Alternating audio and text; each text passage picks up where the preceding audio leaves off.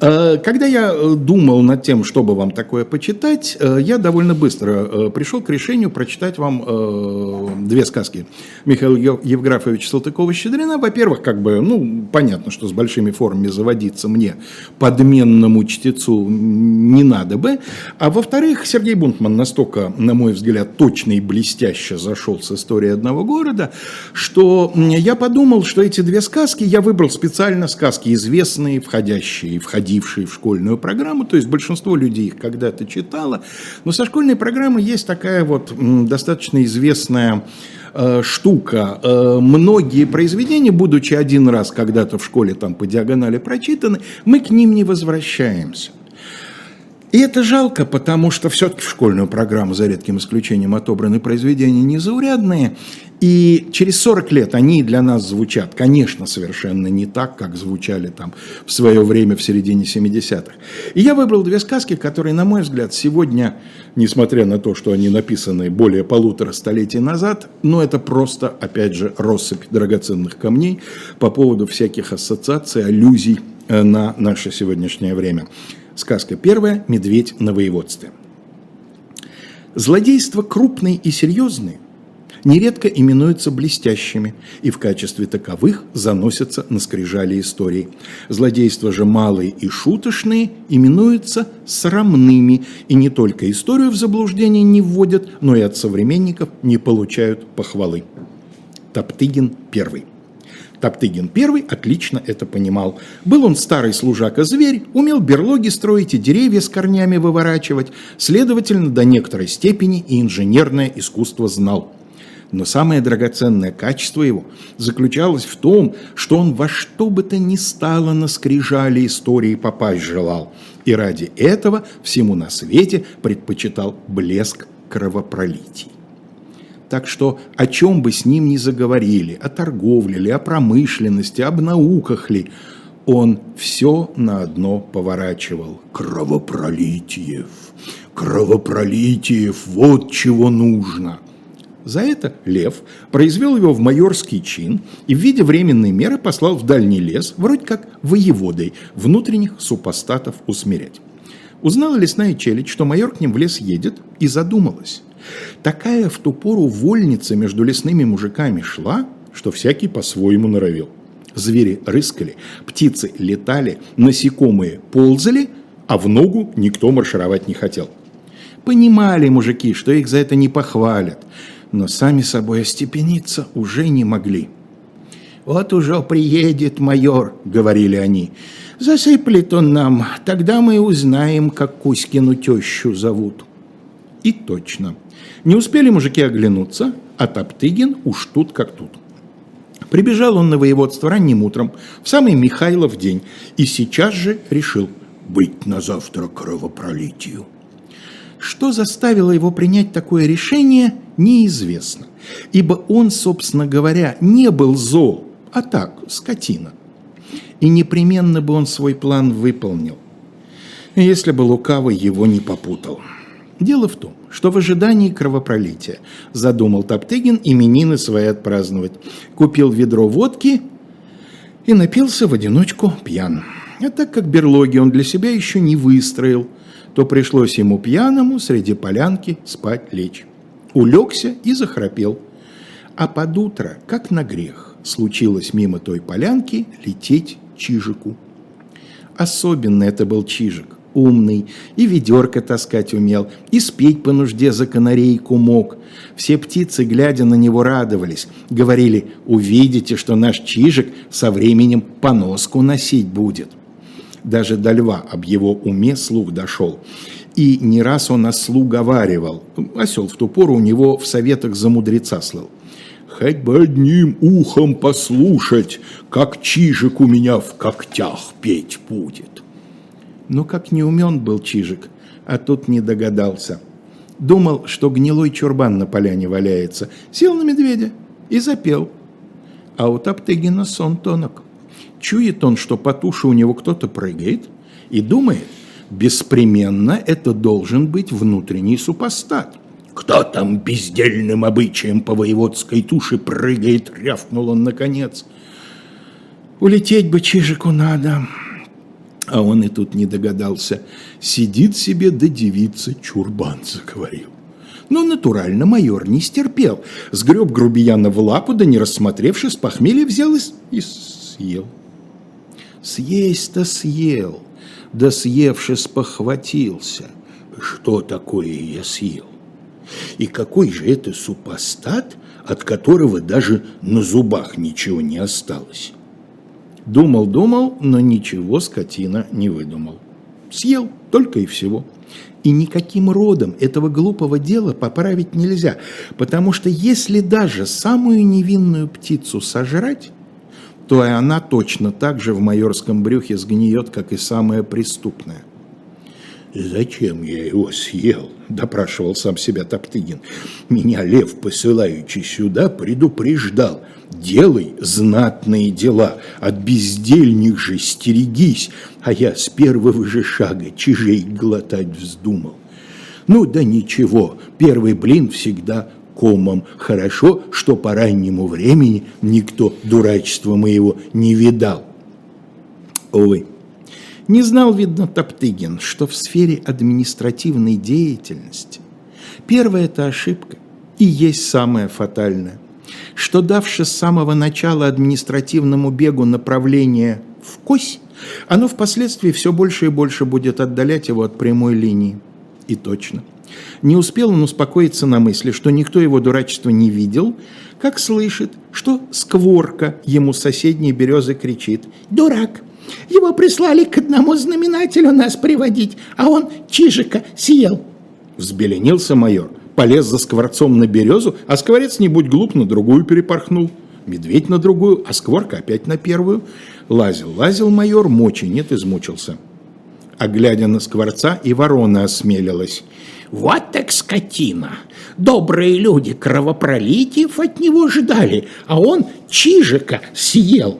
Он за вороной, а из-за куста заинька выпрыгнул. Бурбон стаеросовый, чижика съел. Комар из-за три девять земель прилетел. Рискум ты не ати самицы, чижика съел. Лягушка в болоте квакнула. Олух царя небесного, чижика съел. Словом сказать и смешно и обидно. Тычется майор то в одну, то в другую сторону, хочет насмешников переловить, и все мимо. И что больше старается, то у него глупее выходит. Не прошло и часу, как в лесу уже все от мала до велика знали, что Топтыгин майор Чижика съел. Весь лес вознегодовал. Не того от нового воеводы ждали. Думали, что он дебри и болото блеском кровопролитий воспрославит, а он надко что сделал – и куда ни направит Михаил Иванович свой путь, везде по сторонам словно стон стоит.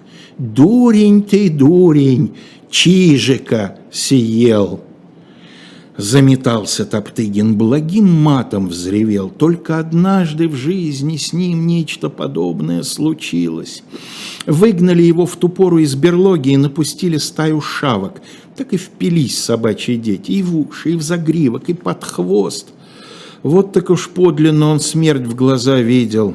Однако все кое-как отбоярился. Штук с десяток шавок перекалечил, а от остальных утек. А теперь и утечь некуда. Всякий куст, всякое дерево, всякая кочка словно живые дразнятся. А он, слушай, филин, уж на что глупая птица. А и тот, наслышавшись от других, по ночам ухает. Дурак! Чижика съел. Но что всего важнее, не только он сам унижение терпит, но видит, что и начальственный авторитет в самом своем принципе с каждым днем все больше да больше умаляется. Того гляди, и в соседние трущобы слух пройдет, и там его насмех подымут. Удивительно, как иногда причины самые ничтожные к самым серьезным последствиям приводят маленькая птица чижик. А такому, можно сказать, стервятнику репутацию навек изгадил. Покуда не съел его майор, никому и на мысль не приходило сказать, что Топтыгин дурак. Все говорили, ваше степенство, вы наши отцы, мы ваши дети. Все знали, что сам осел за него пред львом предстательствует. А уж если осел кого оценит, стало быть, он того стоит. И вот благодаря какой-то ничтожнейшей административной ошибке всем сразу открылось. У всех словно само собой с языка слетело. Дурак, чижика съел. Все равно, как если б кто бедного крохотного гимназистика педагогическими мерами до самоубийства довел. Но нет, и это не так. Потому что довести гимназистика до самоубийства – это уж не срамное злодейство, а самое настоящее, которому, пожалуй, прислушается история. Но Чижик, скажите на милость, Чижик – «Этакая ведь, братцы, уморушка!» — крикнули хором воробьи, ежи и лягушки. Сначала о поступке Топтыгина говорили с негодованием. «За родную трущобу стыдно!» Потом стали дразниться. Сначала дразнили окольные, потом начали вторить и дальние. Сначала птицы, потом лягушки, комары, мухи. Все болото, весь лес – так вот оно, общественное мнение, что значит, тужил Топтыгин, утирая лапой обшарпанное в кустах рыло. А потом, пожалуй, и на скрижали истории попадешь с Чижиком. А история – такое большое дело, что и Топтыгин при упоминании о ней задумывался. Сам по себе он знал о ней очень смутно, но от осла – Слыхал, что даже лев ее боится. Нехорошо, говорит, в зверином образе на скрижали попасть. История только отменнейшее кровопролитие ценит, а о малых упоминает с.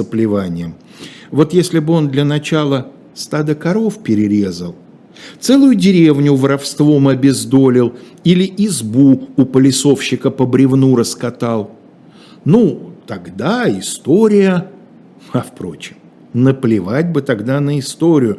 Главный осел бы тогда ему лесное письмо написал. А теперь смотрите-ка, съел чижика и тем себя воспрославил.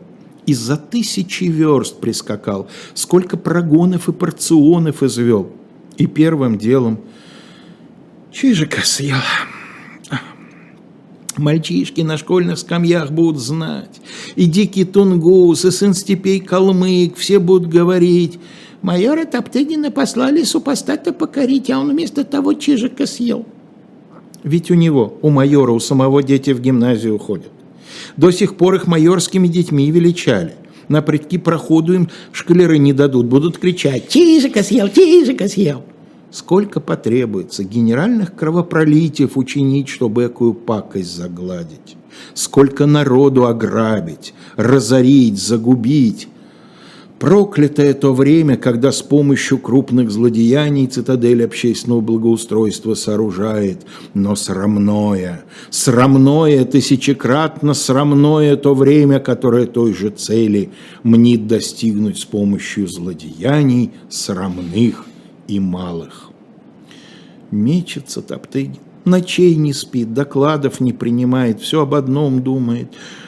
Что-то осел об моей майорской проказе скажет. И вдруг, словно сон в руку, предписание от осла. До сведения его высокостепенства господина Льва дошло, что вы внутренних врагов не усмирили, а Чижика съели, правда ли? Пришлось сознаваться покаялся Топтыгин, написал рапорт и ждет. Разумеется, никакого иного ответа и быть не могло, кроме одного. Дурак, Чижика съел. Но частным образом осел дал виноватому знать, медведь-то ему кадочку с медом в презент при рапорте отослал, непременно вам нужно особливое кровопролитие учинить, дабы гнусное оное впечатление истребить коли за этим дело стало, так я еще репутацию свою поправлю, молвил Михаил Иванович, и сейчас же напал на стадо баранов и всех до единого перерезал. Потом бабу в малиннике поймал и лукошек с малины отнял. Потом стал корни и нити разыскивать. Да, кстати, целый лес основ выворотил. Наконец забрался ночью в типографию, станки разбил, шрифт смешал, а произведение ума человеческого в отхожую яму свалил. Сделавший все это, сел сукин сын на корточки и ждет поощрения. Однако ожидания его не сбылись. Хотя осел, воспользовавшись первым же случаем, подвиги Топтыгина в лучшем виде расписал, но лев не только не наградил его, но собственнолапно на ословом докладе сбоку нацарапал «Не верю, чтоб сей офицер храбр был, ибо это тот самый Топтыгин, который моего любимого Чижика съел» и приказал отчислить его по инфантерии. Так и остался Топтыгин I майором навек. А если бы он прямо с типографии начал, быть бы ему теперь генералом. Топтыгин II. Но бывает и так, что даже блестящие злодеяния впрок не идут. Плачевный пример этому суждено было предъявить другому Топтыгину – в то самое время, когда Топтыгин первый отличался в своей трущобе, в другую такую же трущобу послал Лев другого воеводу, тоже майора и тоже Топтыгина. Этот был умнее своего тезки и, что всего важнее, понимал, что в деле административной репутации от первого шага зависит все будущее администратора. Поэтому еще до получения прогонных денег он зрело обдумал свой план кампании и только тогда побежал на воеводство. Тем не менее, карьера его была еще менее продолжительна, нежели Топтыгина первого. Главным образом он рассчитывал на то, что как приедет на место, так сейчас же разорит типографию. Это и осел ему советовал. Оказалось, однако же, что в уверенной ему трущобе ни одной типографии нет. Хотя сторожилы припоминали, что существовал некогда вон под той сосной казенный ручной станок, который лесные куранты тискал. Но еще при Магнитском этот станок был публично сожжен, а оставлено было только цензурное ведомство, которое возложило обязанность, исполнявшуюся курантами, на скворцов. Последние каждое утро, летая по лесу, разносили политические новости дня – и никто от того никаких неудобств не ощущал. Затем известно было еще, что дятел на древесной коре не переставаючи пишет историю лесной трущобы. Но и эту кору, по мере начертания на ней письмен, точили и растаскивали воры-муравьи. И таким образом лесные мужики жили, не зная ни прошедшего, ни настоящего и не заглядывая в будущее. Иными Другими словами, слонялись из угла в угол, окутанные мраком времен.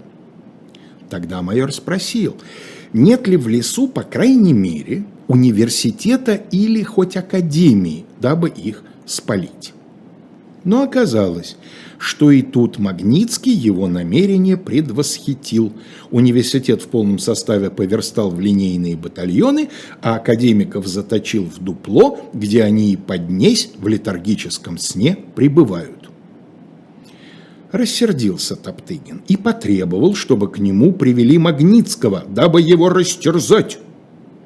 Но получил в ответ, что Магнитский волей Божию помре. Нечего делать. Потужил Топтыгин второй, но вон и не впал. «Коли душу у них, у мерзавцев, за неимением погубить нельзя, — сказал он себе, — стало быть, прямо за шкуру приниматься надо». Сказано, сделано. Выбрал он ночку потемнее и забрался во двор к соседнему мужику. По очереди.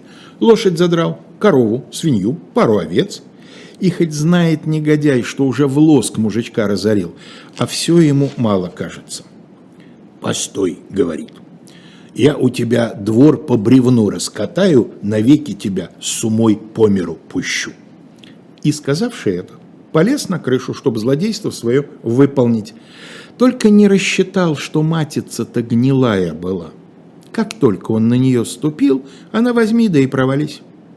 Повис майор на воздухе, видит, что неминучее дело об землю грохнется, а ему не хочется. Оплапил обломок бревна и заревел. Забежались на рев мужики, кто с колом, кто с топором, а кто и с рогатиной. Куда ни обернуться, кругом везде погром, загородки поломаны, двор раскрыт, в хлевах лужи крови стоят. А посреди двора и в сам ворог висит. Взорвало мужиков.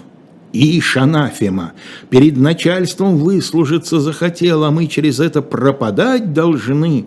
А ну-ка, братцы, уважим его. Сказавши это, поставили Рогатина на то самое место, где Топтыгину упасть надлежало, и уважили. Затем содрали с него шкуру, а стерво вывезли в болото, где к утру его расклевали хищные птицы. Таким образом, явилась новая лесная практика, которая установила, что и блестящие злодейства могут иметь последствия не менее плачевные, как и злодейства срамные – Эту вновь установившуюся практику подтвердила и лесная история, присовокупив для вящей вразумительности, что принятое в исторических руководствах для средних учебных заведений издаваемых подразделение злодейств на блестящие и срамные упраздняется навсегда, и что отныне всем вообще злодействам, каковы бы ни были их размеры, присвояется наименование срамных. По докладу о сем льва, э, по докладу, извините, о сем осла, лев собственнолапно на оном нацарапал так о приговоре истории дать знать майору Топтыгину третьему, пускай изворачивается. Топтыгин третий. Третий Топтыгин был умнее своих тезаименитых предшественников. «Дело-то выходит бросовое», — сказал он себе, прочитав резолюцию льва – Мало напакостишь, поднимут на смех. Много напакостишь, на рогатину поднимут. Полно, ехать ли уж? Спрашивал он рапортом у осла. Ежели де небольшие, немалые злодеяния совершать не разрешается, то нельзя ли хоть средние злодеяния совершать? Но осел ответил уклончиво. Все денужные по всему предмету указания вы найдете в лесном уставе. Заглянул он в лесной устав, но там обо всем говорилось. И о пушной подати, и о грибной, и об ягодной, даже об шишках еловых. О злодеяниях молчок. И затем на все его дальнейшие докуки и настояния осел отвечал с одинаковой загадочностью – действуйте по пристойности. Вот до какого мы времени дожили, роптал Топтыгин Третий. Чин на тебя большой накладывают, а какими злодействами его подтвердить не указывают. И опять мелькнуло у него в голове. Полно. Ехать ли? Но если бы не вспомнилось, какая уйма подъемных и прогонных денег для него в казначействе припасена – право, кажется, не поехал бы. Прибыл он в трущобу на своих, на двоих, очень скромно. Ни официальных приемов не назначил, ни докладных дней, а прямо юркнул в берлогу, засунул лапу в хайло и залег. Лежит и думает. Даже зайца шкуру содрать нельзя, и то, пожалуй, за злодейство сочтут. И кто сочтет? Добро бы лев или осел, это бы куда ни шло а то мужики какие-то, да историю еще какую-то нашли. Вот уж подлинно история. Хохочет Топтыгин в берлоге про историю вспоминаючи. А на сердце у него жутко чует он, что сам лев истории боится. Как Тут будешь лесную сволочь подтягивать и ума приложить не может. Спрашивать с него много, разбойничать не велят. В какую бы сторону он ни устремился, только что разбежится. Стой, погоди, не в свое место заехал. Везде права завелись, даже у белки и у той нынче права дробину тебе в нос, вот какие твои права. У них права, а у него, видишь, обязанности. Да и обязанностей-то настоящих нет, просто пустое место. Они друг друга поедом едят, а он задрать никого не смеет. На что похоже? А все осел.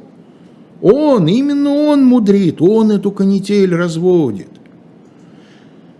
Кто осла дивие быстро соделал, узы ему кто разрешил, вот об чем нужно бы ему сейчас напомнить, а он на правах мучит.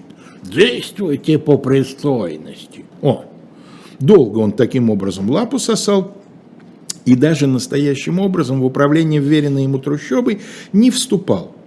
Пробовал он однажды об себе по пристойности заявить, влез на самую высокую сосну и оттуда не своим голосом рявкнул. Но и от этого пользы не вышло. Лесная сволочь, давно не видя злодейств, до того обнаглела, что, услышавшая его рев, только молвила «Че, Мишка ревет, гляди, что лапа во сне прокусил». С тем и отъехал Топтыгин третий обратно в берлогу. Но, повторяю, он был медведь умный, и не затем в берлогу залег, чтобы в бесплодных сетованиях изнывать, а затем, чтобы до чего-нибудь настоящего додуматься. И додумался. Дело в том, что покуда он лежал, в лесу все само собой установленным порядком шло.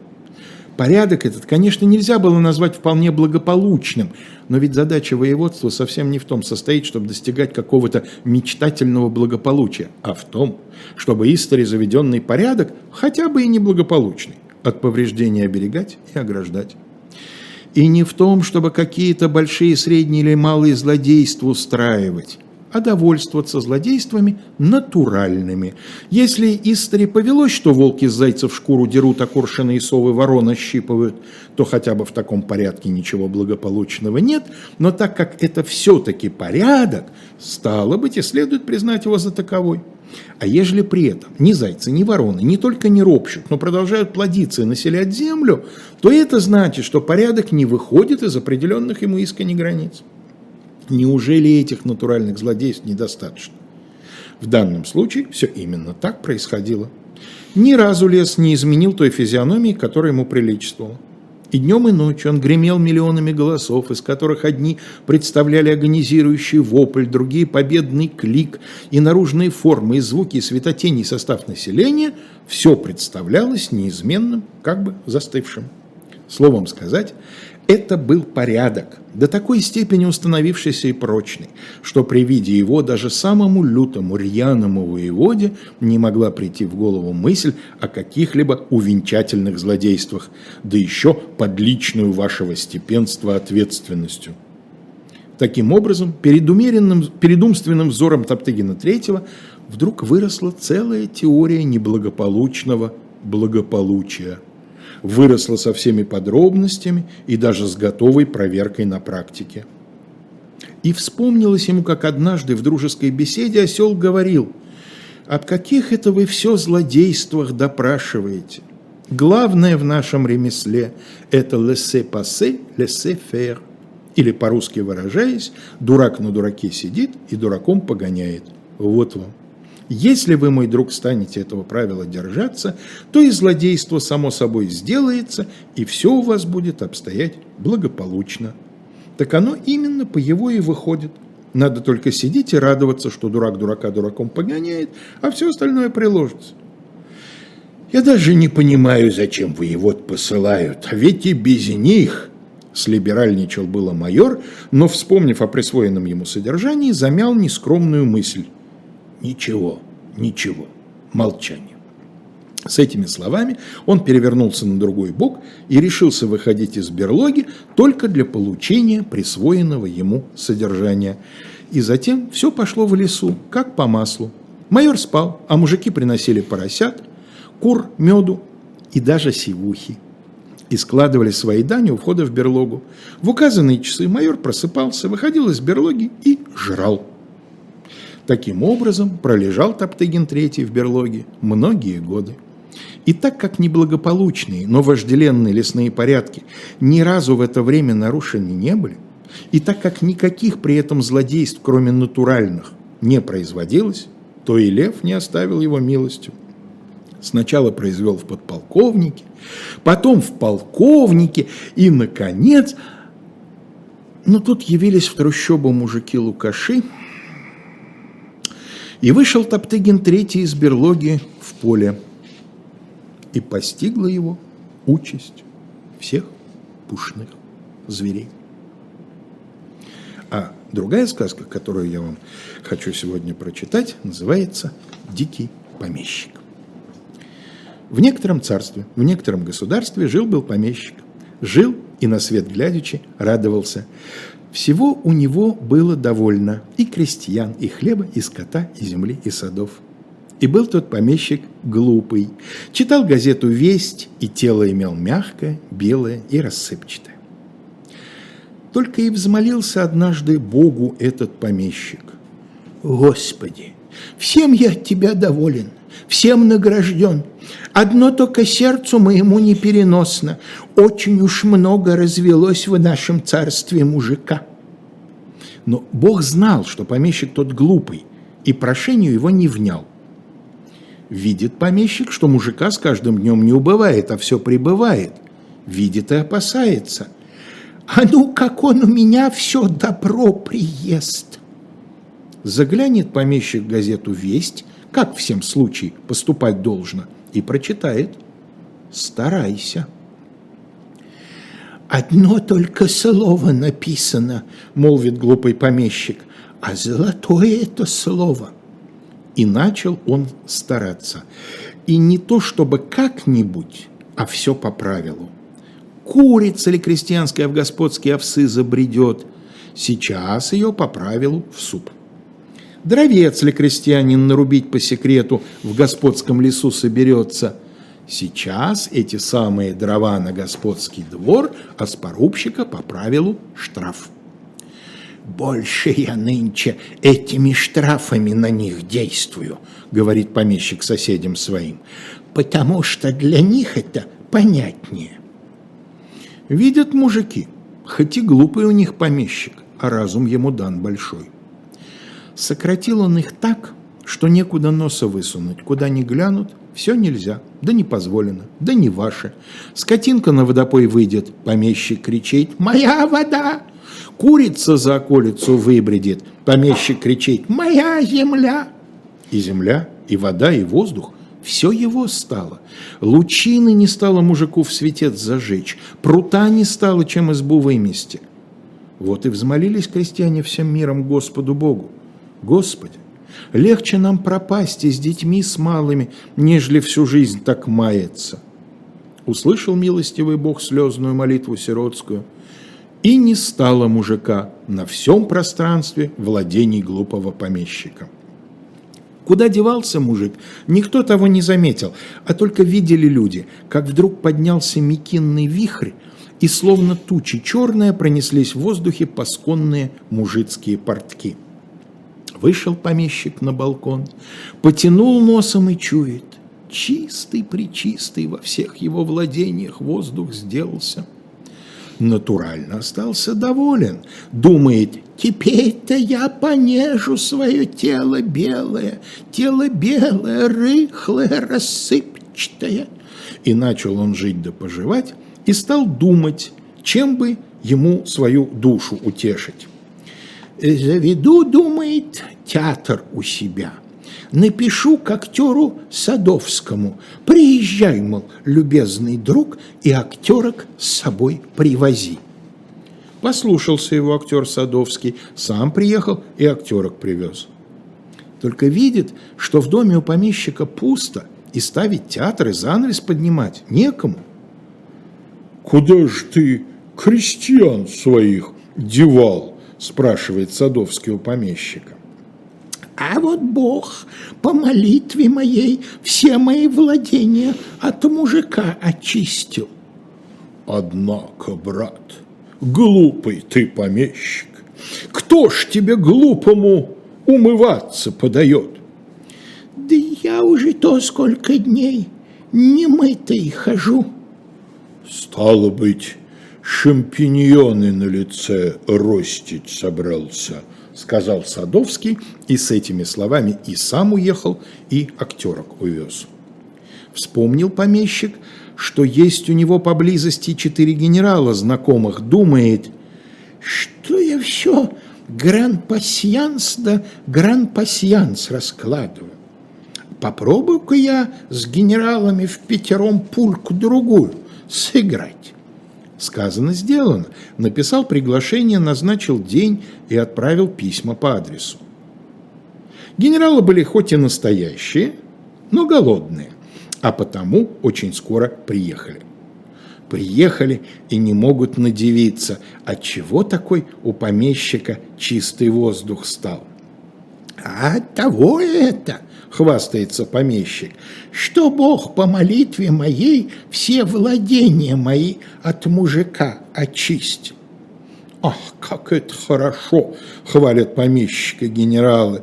«Стало быть, теперь у вас этого холопьего запаху нисколько не будет». «Нисколько», — отвечает помещик.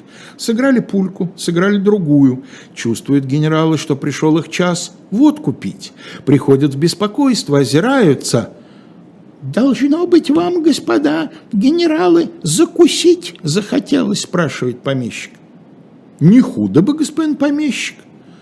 Встал он из-за стола, подошел к шкафу, вынимает оттуда по леденцу да по печатному прянику на каждого человека.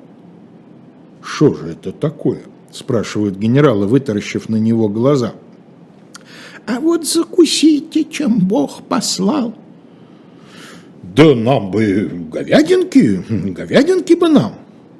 Ну, говядинки у меня про вас нет, господа генералы, потому что с тех пор, как меня Бог от мужика избавил, и печка на кухне стоит не топлена. Рассердились на него генералы, так что даже зубы у них застучали. Да ведь жрешь же ты что-нибудь сам-то, накинулись они на него. Сырьем кое-каким питаюсь, вот пряники еще покуда есть. Однако, брат, глупый же ты помещик, сказали генералы, не докончив пульки, разбрелись по домам. Видит помещик, что его уже в другой раз дураком чествует, и хотел было уже задуматься. Но так как в это время на глазах попалась колода карт, то махнул на все рукою и начал раскладывать гранд-пасьянс. «Посмотрим», — говорит, — «господа либералы, кто кого одолеет. Докажу я вам, что может сделать истинное твердость души. Раскладывает он дамский каприз и думает, ежели сряду три раза выйдет, стало быть, надо не взирать. И как назло, сколько ни раз не разложит, все у него выходит, все выходит. Не осталось в нем даже сомнений никакого.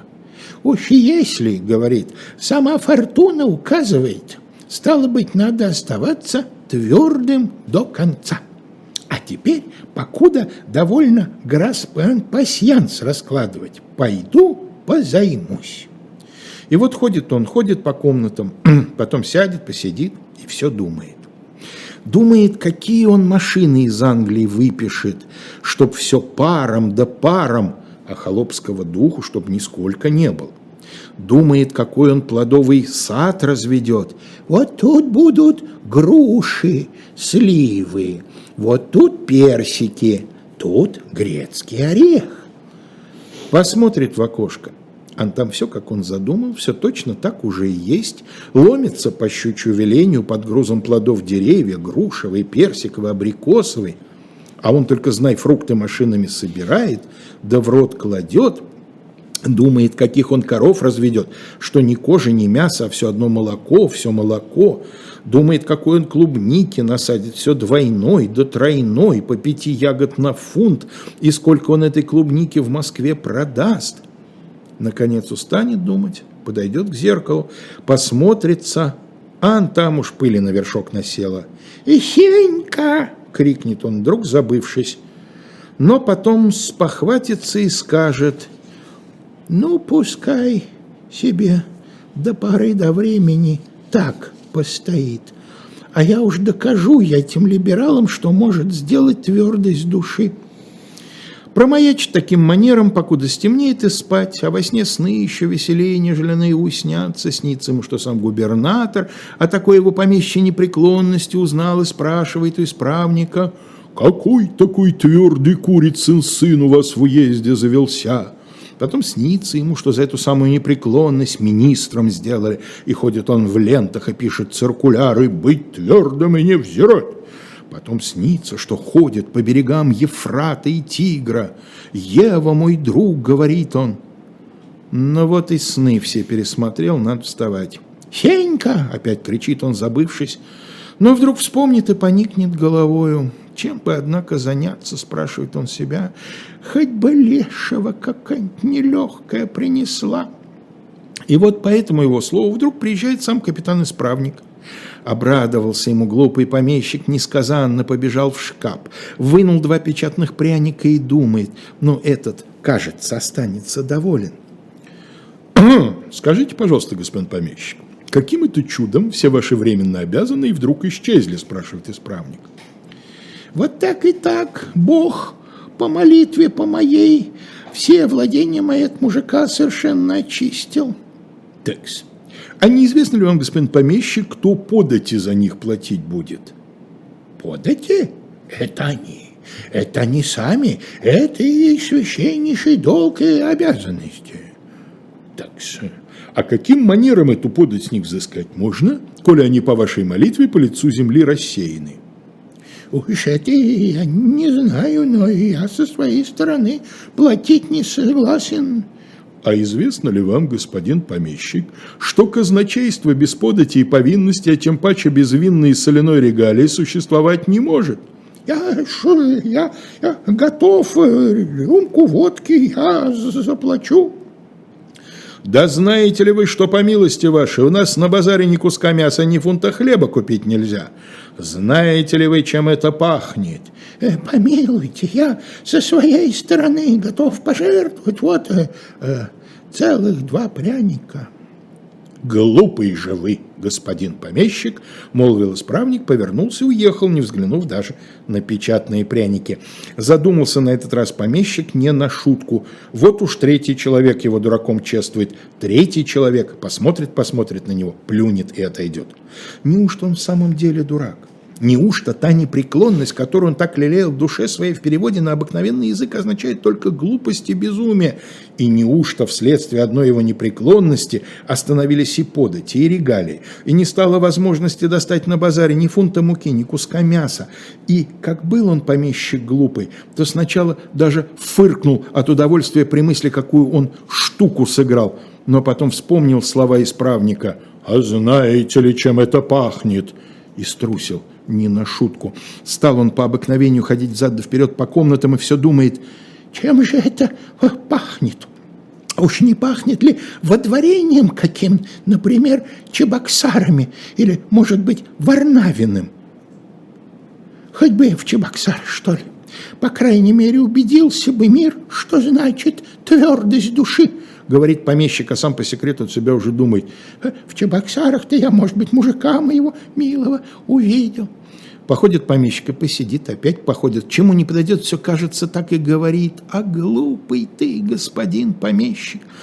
Видит он, бежит через комнату мышонок, крадется к картам, которыми он гран-пасьян сделал и достаточно уже замаслил, чтобы возбудить ими мышиный аппетит. Кш! бросился он на мышонка. Но мышонок был умный и понимал, что помещик без сеньки никакого вреда ему сделать не может. Он только хвостом вильнул в ответ на грозное восклицание помещика и через мгновение уже выглядывал на него из-под дивана, как бы говоря, «Погоди, глупый помещик, то ли еще будет.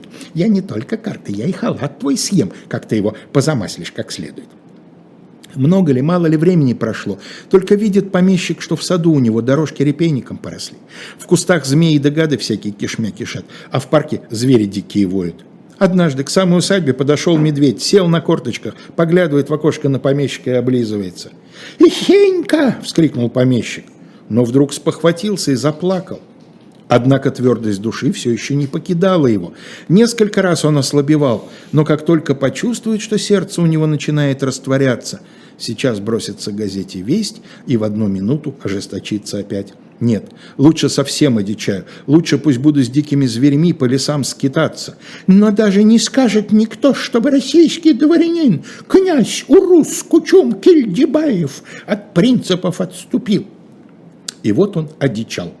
Хотя в это время наступила уже осень, и морозцы стояли порядочные, но он не чувствовал даже холода. Ведь он с головы до ног оброс волосами, словно древний Исав, а ногти у него сделались как железные. Сморкаться уж он давно перестал.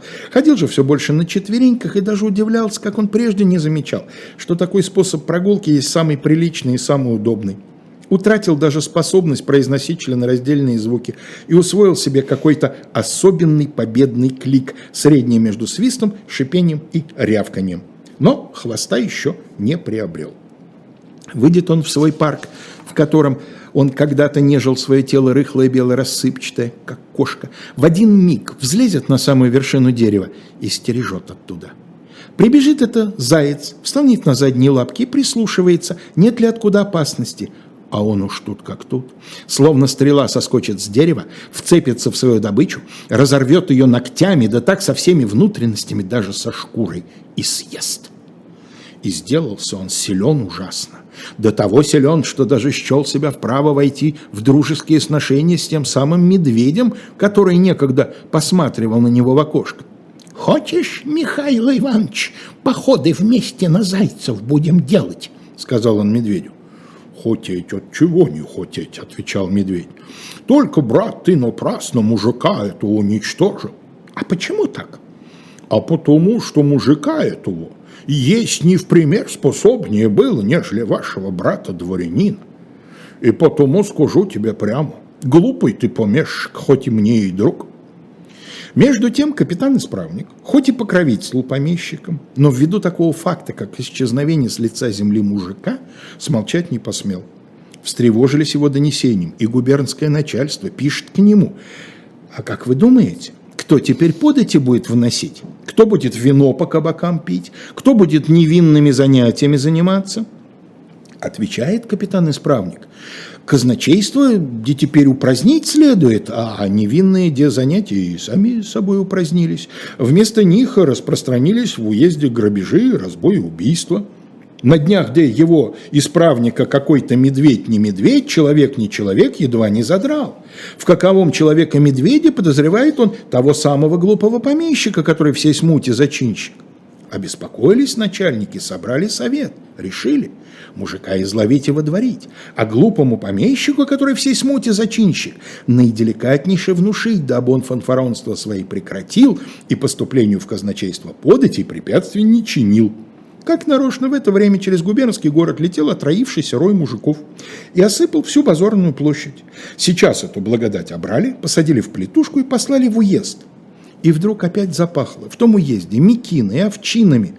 Но в то же время на базаре появились мука и живность всякая, а податей в один день поступило столько, что казначей, увидев такую груду денег, только всплеснул руками от удивления и вскрикнул, «И откуда вы, шельмы, берете?» Что же сделалось, однако, с помещиком, спросят меня читатели. На это я могу сказать, что хоть и с большим трудом, но и его изловили. Изловивши, сейчас же высморкали, вымыли и обстригли ногти. Затем капитан-исправник сделал ему надлежащее внушение, отобрал газету «Весть» и, поручив его надзору Сеньки, уехал. Он жив и до ныне, раскладывает гран-пасьянс – тоскует по прежней своей жизни в лесах, умывается лишь по принуждению и по временам мычит. Вот такие вот истории. Я желаю всем хороших, насколько это возможно, выходных. Ну, а вас впереди ждет еще э, обширная субботняя программа в 12 часов. Алексей Венедиктов в программе будем наблюдать. Его считают иностранным агентом российские власти. Затем на канале «Дилетант» после 13 агенты Юрий Кабаладзе, Ирина Баблоян. После 14 книжное казино истории Никита Василенко общается с доктором исторических наук Михаилом Давыдовым. Дальше Лиза Лазарсон в э, программе «Одна» после 15 и «Дифферамп» после 16. Ксения Ларина беседует с Натальей Синдеевой. Всего вам доброго.